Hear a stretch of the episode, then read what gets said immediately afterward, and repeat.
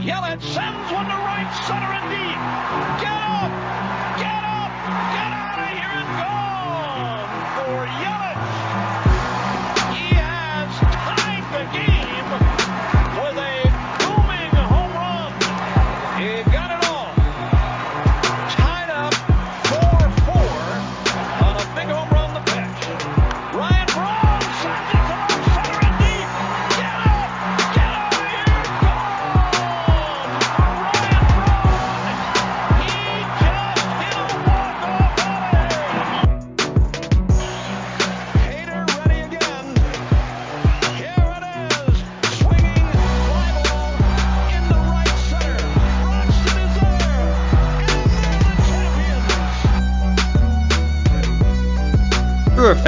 Welcome to the Brewers Trilogy podcast presented by the Wisconsin Sports Trilogy. The podcast not only the diehard Brewer fans, but also for those fans enjoy cheering for a team that revolves around beer.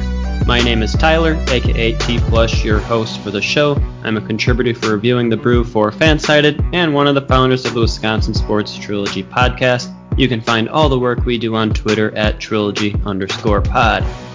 Joining me, as always, is good buddy Trevor, aka Sunshine Bender. You can find him on Twitter at Bender underscore Trevor. He is the host of the Packers Trilogy podcast, where lots of exciting things are happening currently right now as we are in week two of the NFL season. But we are winding down on this Brewers series, and exciting things are finally happening for us. But before we get to all of the action, how are you doing today, buddy? Well, I mean, you just mentioned it. There's exciting things happening in Wisconsin sports, and as a human being that is entirely too reliant on how his sports team's doing, I mean, I'm doing great. Brewers win four in a row. Packers start the year two and zero. Um, it'd be great to have the Bucks in the Eastern Conference Finals right now, but I, I, I'm doing pretty good.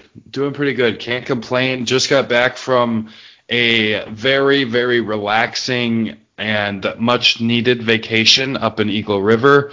Um, had a great time out on the lakes, you know, just sitting enjoying the weather. Well, some days enjoying the weather, you know, getting out, seeing nature a little bit. It, it was a very good uh, vacation for me, and Wisconsin sports teams are doing very well, which makes it that much better. It certainly does. And yeah, it looked like you had a great time on vacation and well deserved there for you. I think I'm going to need a vacation soon for as you know, I just became a puppy parent with my wife today, so my nights of getting long hours of sleep are probably officially over as we're going to be going in full training mode here. So we'll see how she handles the podcast if we get any barks or anything crazy happening as we pod, but just kind of a fair warning with that right there. Yeah, and especially being today is the first day that your cats and your dog is meeting, that that could definitely make its way onto the podcast today. I wouldn't doubt it. I wouldn't doubt it. All right, so let's get into the action here. We have a Brewers winning streak to talk about.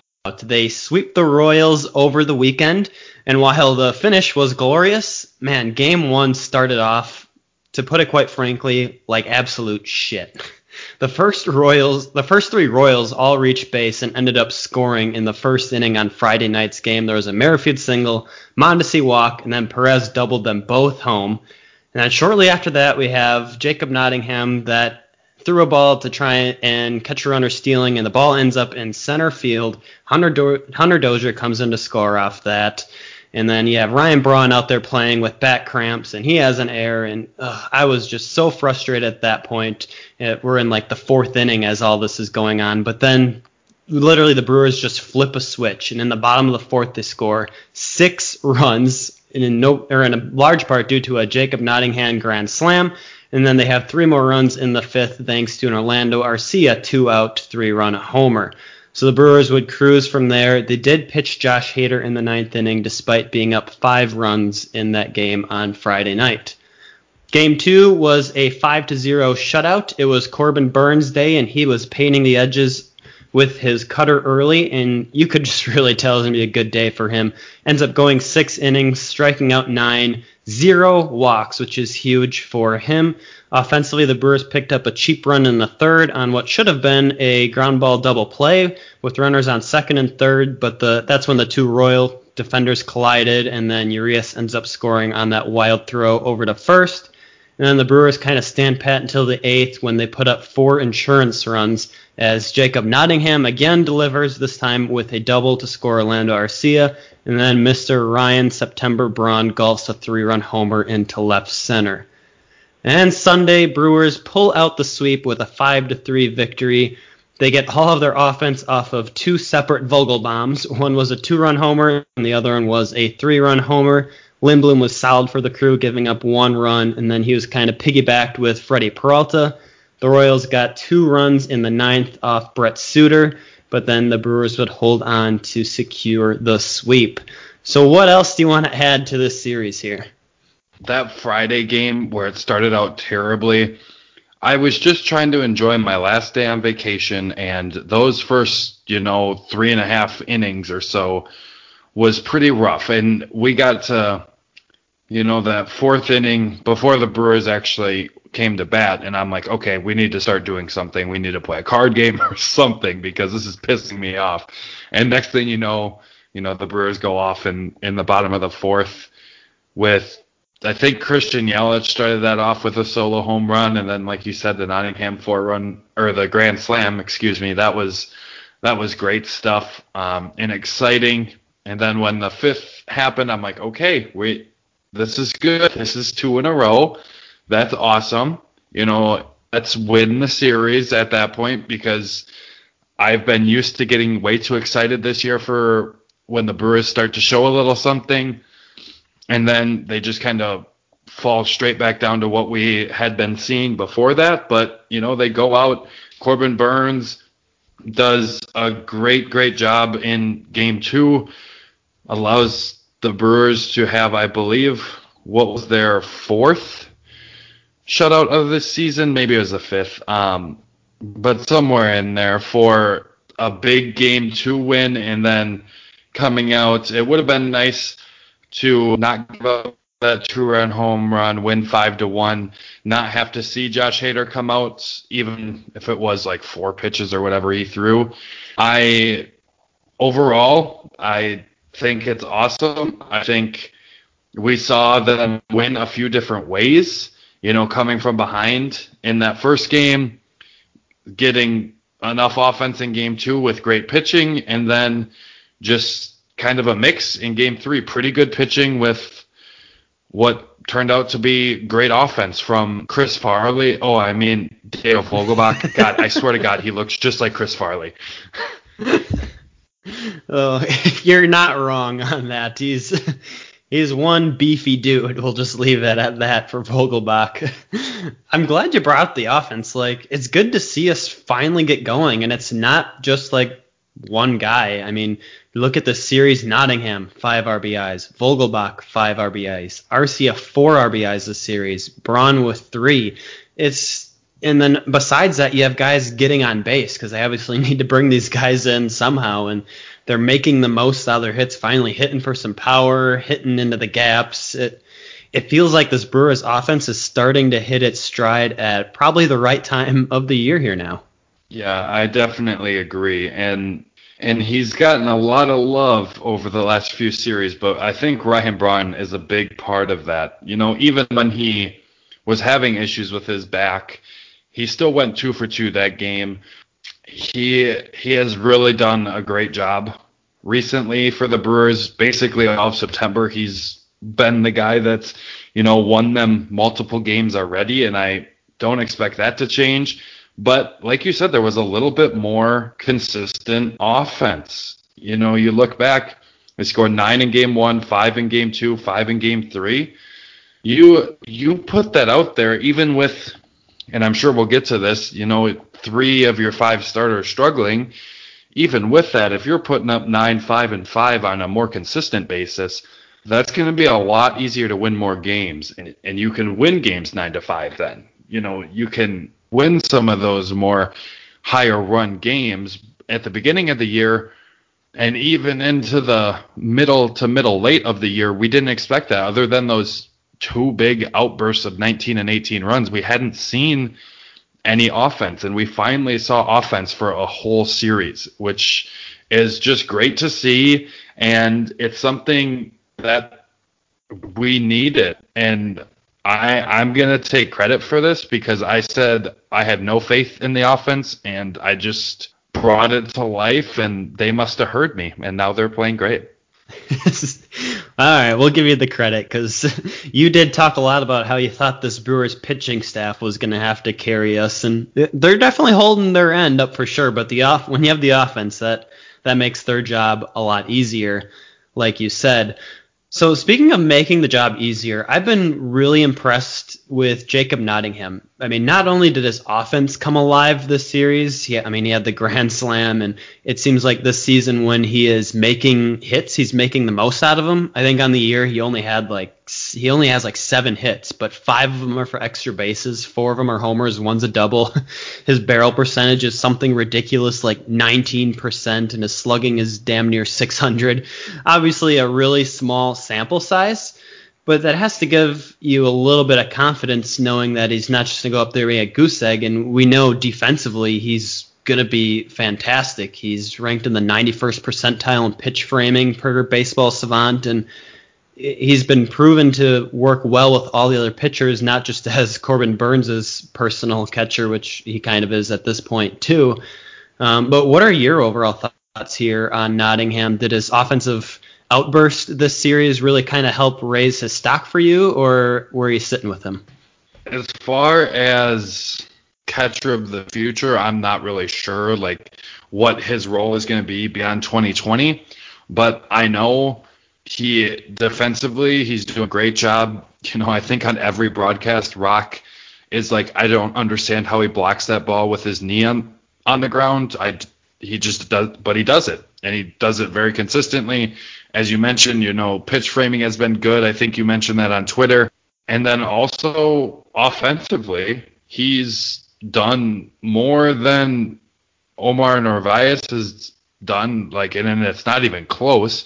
So I think he's kind of got to be your 2020 rest of the year main catcher because as much as we wanted Omar Narvaez to be a big part of this offense, he hasn't been. He's been pretty bad this year, and yet you have to ride the hot hand. You need wins. You need to ride the hot hand, and right now that's Jacob Nottingham behind the plate. He is he definitely deserves all of the playing time behind the plate that he can get. I I agree. It's like the youthful version of like when we acquired, Erik Kratz. Like he was hot all of a sudden, and the Brewers just kind of rode it into the postseason. And maybe they're looking to do the same with Jacob Nottingham. And he is playing a very big part of why these Brewers pitchers are finding success. I mean, they're rookie pitchers. We have three of them with ERAs under two. Devin Williams season ERA 0.39. Drew Rasmussen 1.98, Eric Yardley still a rookie 1.80. So I mean Nottingham's probably worked here with Corbin Burnes obviously the most, but coming up through the minors here, I mean I'm sure he's met with those guys and working in like spring training, uh, has maybe a little bit more experience working with those guys than anybody else on the Brewers catching staff, even when Manny Pena was here. But if you had to fast forward here into a postseason matchup, let's say the Brewers get into the wild card. It's a best of three series. We pitch Woodruff and Burnes in game one and game two, and we split. So we come down to game three. It's win or go home. Who are you going to send to the mound as your starter in this scenario? Well, I'm going to hope to God that Woodruff and Burnes can get the job done in the first two games. oh in terms of a, I have a couple different options here, and I do not love either one of them. The first one, if I have to pick a true starter, I would probably go with Brett Anderson. I love Adrian Houser's stuff, but he just doesn't have it this year. And hopefully he can get to the pitching lab and figure it out and get back to that guy we saw in 2019 or closer to that and but I, I just don't think he has it this year, and I will not trust him to be out there. Um, so my decision was basically for starters between Brett Anderson and Josh Lindblom, and I don't love either one of those. I'm leaning towards Brett Anderson, but not extremely heavily. I think Lindblom had a good outing against the Royals, but I don't love either one of those options. What I think it might happen, even if it is Anderson or Lindblom, I think that's going to be a majority bullpen game. If those guys get into any trouble at all, Counsell's going to go straight to the bullpen. He won't care if they've thrown 20 pitches in the first inning, and he it's it's going to be a bullpen game unless those starters can figure something out and actually look good in an outing, which I don't know if we've seen them look truly good for a full outing. I don't even know how long we've, it, or if all we've seen either one of those be really, really good this year. Yeah, game three winner go home scenario is scary to think about starting pitching wise. So I'm in the same boat. I Brett Anderson was the guy who came to mind with me as well too, and you know it's not like you'd be expecting him to do what Woodruff and Burnes would in this game. Like you said, he's if he goes five innings, that'd be fantastic. But even if he only goes like three, okay, you can just piggyback him with Freddie Peralta or Drew Rasmussen or someone of the opposite hand with a lot of velocity and kind of work it that way in in the scenario. Of course, it'll depend on who you're playing as well and and matchups and whatnot. Uh, but Brad Anderson, I agree, was kind of the guy who came to mind with me as well. Let's shift it back here to this Royal Series. Let's wrap it up with our series MVP and series dud. So MVP, who do you got? Oh, there there's a lot to choose from in this series. That's that is awesome. I when we have this kind of bevy of offensive guys to choose from, I definitely think Corbin Burnes needs to be talked about a little bit here. I feel like I've chose him a lot recently, and this entire season I felt like I cho- chose Corbin Burnes a ton. But he's going to be honorable mention for me he was just uh, so impressive. I think he got on pitching ninja like 18 times in this last outing. That's how good he was. His stuff was awesome. You know, nine strikeouts in six innings. And that's kind of what I expect from him from here on out. Whether that be in the regular season, game two of a postseason matchup, that's that's what I expect from Corbin Burnes. And that's awesome considering this time last year we had no idea what to expect from him moving forward. Um, other than that, you mentioned briefly Drew Rasmussen. I think he's been pitching extremely well, not coming in in super high leverage situations, but I think they're working him up to that. So that'll be a fun little thing to watch, and I've really enjoyed watching him pitch. He's done extremely well, as you mentioned earlier, under that 2 ERA at 1.98. But for me, I, I just have to go with Jacob, Jacob Nottingham. The five RBIs is huge, and four of those in an absolutely huge spot. The error hurts a little bit, but overall, I just love his play behind the plate. I love what he's doing at the plate.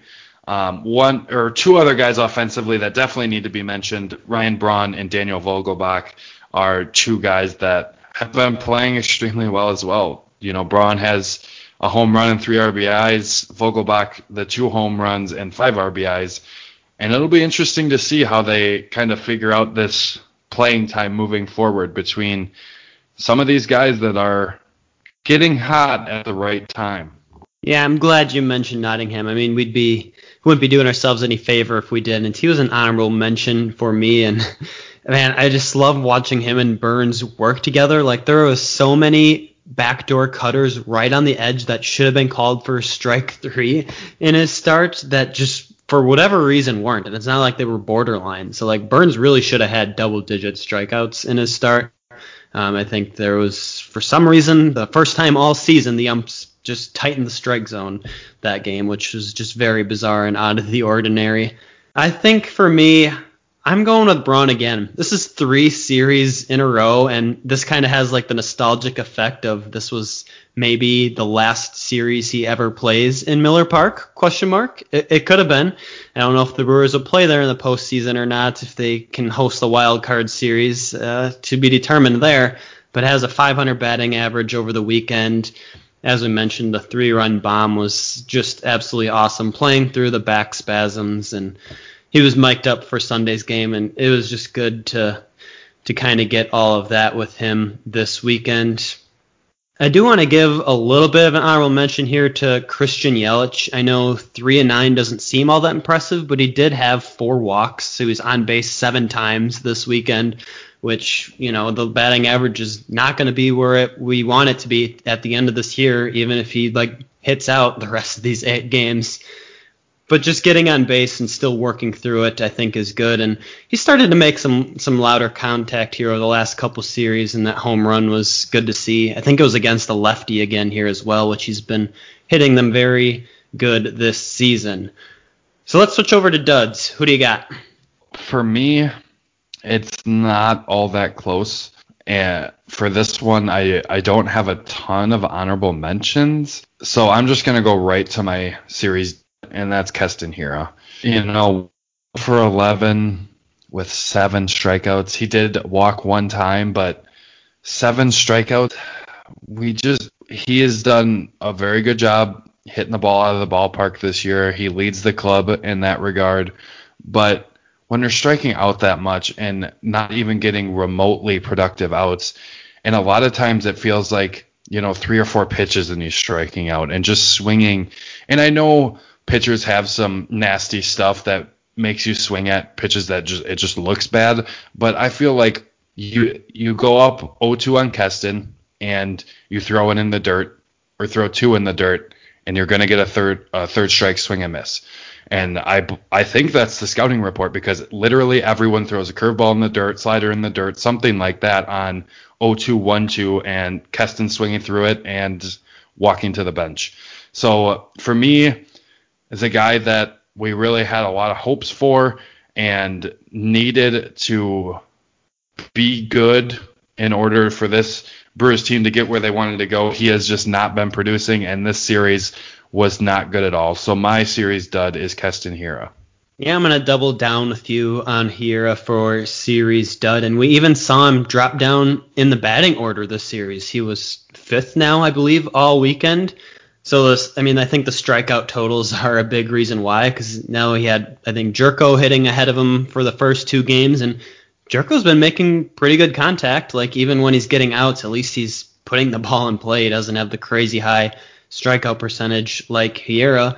But of course, you know, Keston's still on top of the home run leaderboard and probably will end the year that way. Um, so like if these guys in front of him get on, you know, just kind of moving him down the order, I think makes sense and takes a little bit of pressure off him here because he's been anywhere from two, three, and four most of this season, and now he's he's going to have less opportunities technically down a little bit in that fifth spot, but hopefully he's able to make the most out of him here over the next couple series.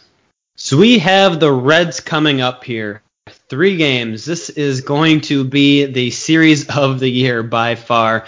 And a reminder, all of these are Eastern start times for they're in Cincinnati. So 5:40 starts on Monday, Tuesday, and Wednesday.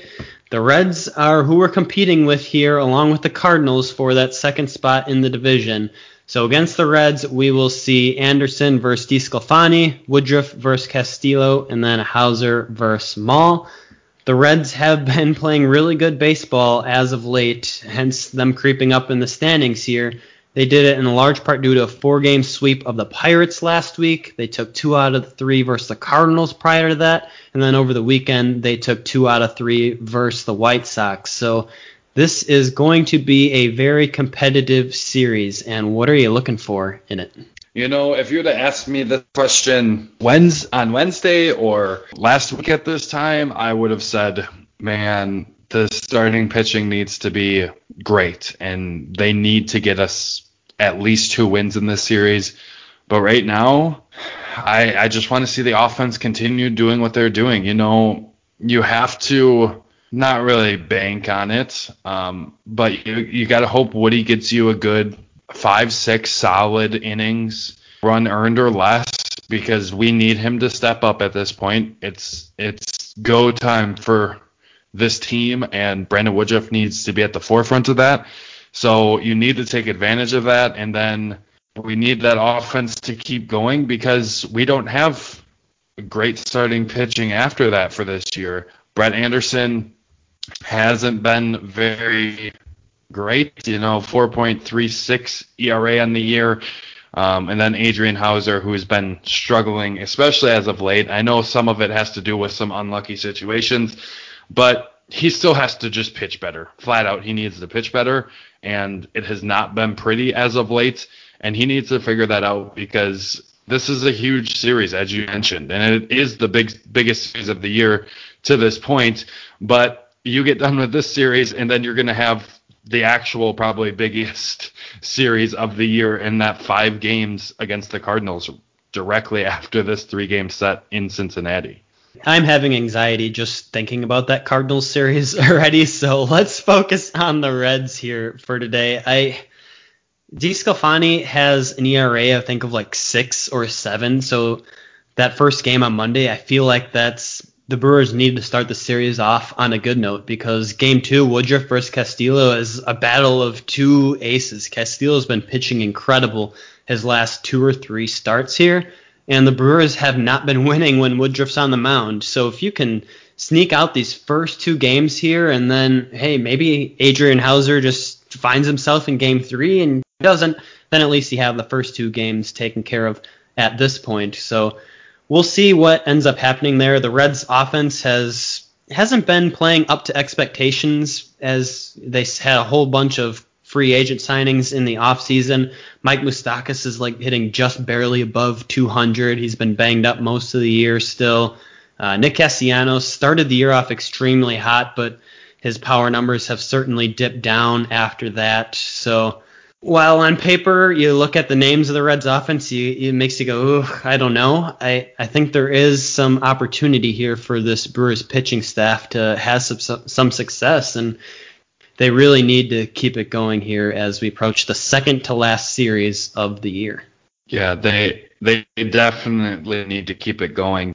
Get that pitching staff some wiggle room. Um, allow that bullpen, who has been pretty damn great in September to continue doing what they're doing. And I think this might be the first opportunity for the Milwaukee Brewers to go above 500 in 2020. I'm not 100% certain on that, but they are 500 at this point, and I don't remember the last time they were above 500. So it would be awesome. Let's win games one and two, you know, and then if you are able to steal that third game as well, you know, that puts you in very good spot. That puts the pressure on the Cardinals moving forward as well. And that kind of bumps the Reds kind of right out of there because as of right now in win percentage, the Reds are 500, the Brewers are 500. The Reds have played two more games with a 27 and 27 record. Brewers are 26 and 26. So, you know, if you go out and sweep them, that kind of takes the Reds out of the running at that point. And that just means you got to go and win your games against the Cardinals. And at that point, if the Cardinals don't sweep, you're going to be tied. So that means the Brewers would have to just win the series against the Cardinals. And I feel like that's a doable proposition at this point. And, you know, you would have said two weeks ago that the Brewers kind of control their own destiny. They just have to play well. They gotta win the series against the Reds. If they sweep, that's great. And on how the Cardinals do, you have to kind of figure out what is going to happen moving forward that Cardinal series. Do you just have to win it?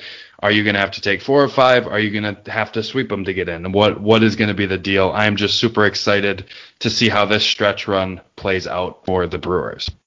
Yeah, we'll obviously know a lot more come Wednesday night when we next podcast here. But the Reds, after the Brewers, have the Twins.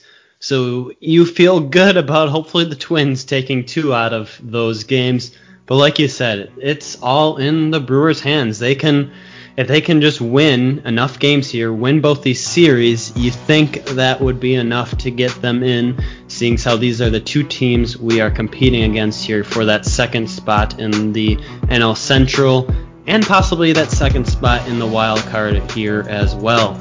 So once we know more here on Wednesday after this three-game set against the Reds, we will recap it and then preview the Cardinals series, which will by far be giving me anxiety all week long. So until we talk to you next time, we will see you later, Brewer fans. Trust in Burns.